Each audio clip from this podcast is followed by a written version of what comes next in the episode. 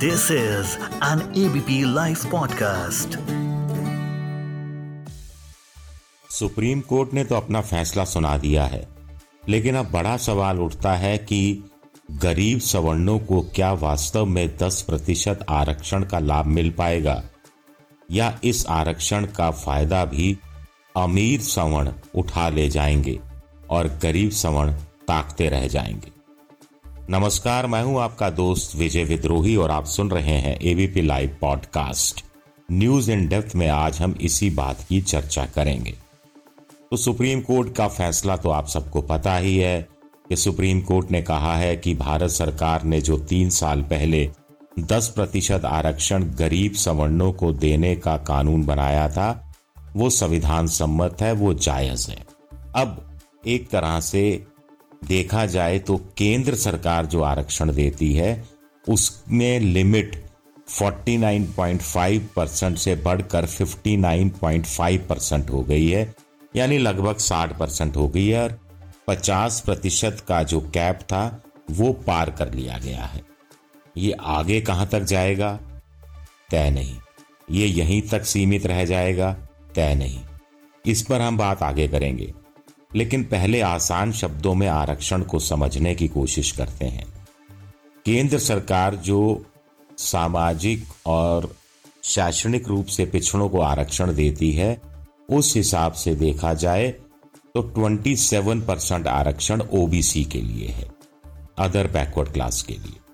15 percent आरक्षण scheduled caste के लिए है, यानी दलितों के लिए है, और साढ़े सात परसेंट आरक्षण शेड्यूल ट्राइब यानी आदिवासियों के लिए है। ये कुल मिलाकर 49.5 परसेंट होता है।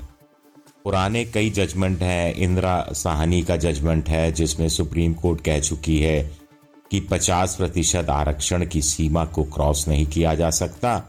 लेकिन अब उसी सुप्रीम कोर्ट ने कह दिया है कि 50 प्रतिशत की सीमा फ्लेक्सिबल है। इसमें कुछ ऊपर नीचे फेरबदल कभी हो सकता है।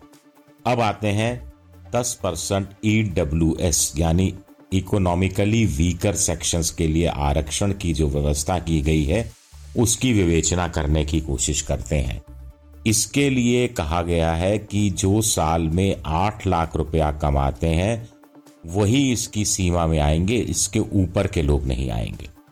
तो एक बड़ा सवाल उठता है कि हिंदुस्तान में करीब 80 से 90 परसेंट सवर्ण ऐसे हैं जिनकी सालाना आय आठ लाख रुपए से कम है। आप कहेंगे कि ये नतीजे पर मैं कैसे पहुँचा? तो इसके लिए मोटे तौर पर एक तो इनकम टैक्स रिटर्न जो दाखिल किए जाते हैं, उसका अंदाज़ा लगाया जा सकता है। हिंदुस्तान में एक परसेंट लोग हैं जिनका देश की पचास प्रतिशत संपत्ति पर कब्जा है। इसी तरह हिंदुस्तान में दस लाख से ज़्यादा आईटीआर, यानी इनकम टैक्स रिटर्न में अपनी कमाई दिखाने वालों की संख्या सात लाख सत्तर हज़ार है। लेकिन पाँच लाख से दस लाख के बीच में कमाई दिखाने वालों की संख्या एक करोड़ चालीस लाख है। इसी एवरेज को अपनाया जाए तो उस हिसाब से हम आसानी से कह सकते हैं कि देश में सवर्णों में से 90 परसेंट ऐसे हैं जो आठ लाख की जो कैप है उसके नीचे आते हैं। तो क्या ये माना जाए कि ये सवर्ण जो हैं, वो अगर अपने आप को ई डब्ल्यू एस में रजिस्टर्ड करा लेते हैं तो फिर उनको बाकी बचा 40 परसेंट जनरल कैटेगरी का जो कोटा है, उसके तहत वो नहीं आएँगे। अभी देखिए S C S T O B C और 10 परसेंट ई डब्ल्यू एस आरक्षण मिलाकर 59.5 परसेंट हो गया, यानी 60 परसेंट हो गया। 40.5 परसेंट बच गया। तो क्या 10 प्रतिशत सवर्ण जो एफुलेंट क्लास का है, अमीर है, अत्यधिक अमीर है, मध्यम वर्गीय है, उच्च मध्यम वर्गीय है, वो 40.5 परसेंट का फ़ायदा उठाएगा और 90 परसेंट सवर्ण 10 प्रतिशत में सिमट कर रह जाएगा। तो ऐसे तो उसके साथ न्याय नहीं हो पाएगा। और ये जो आठ लाख रुपए की कैप किस लिए लगाई गई, आप कहेंगे? ये कैसे तय हुआ कि जो आठ लाख रुपया सालाना कमाता है, उसी को ईडब्ल्यूएस e में आरक्षण दिया जाए, उसके ऊपर कमाने वाले को नहीं दिया जाए। तो ये लिया गया ओबीसी की क्रीमी लेयर से।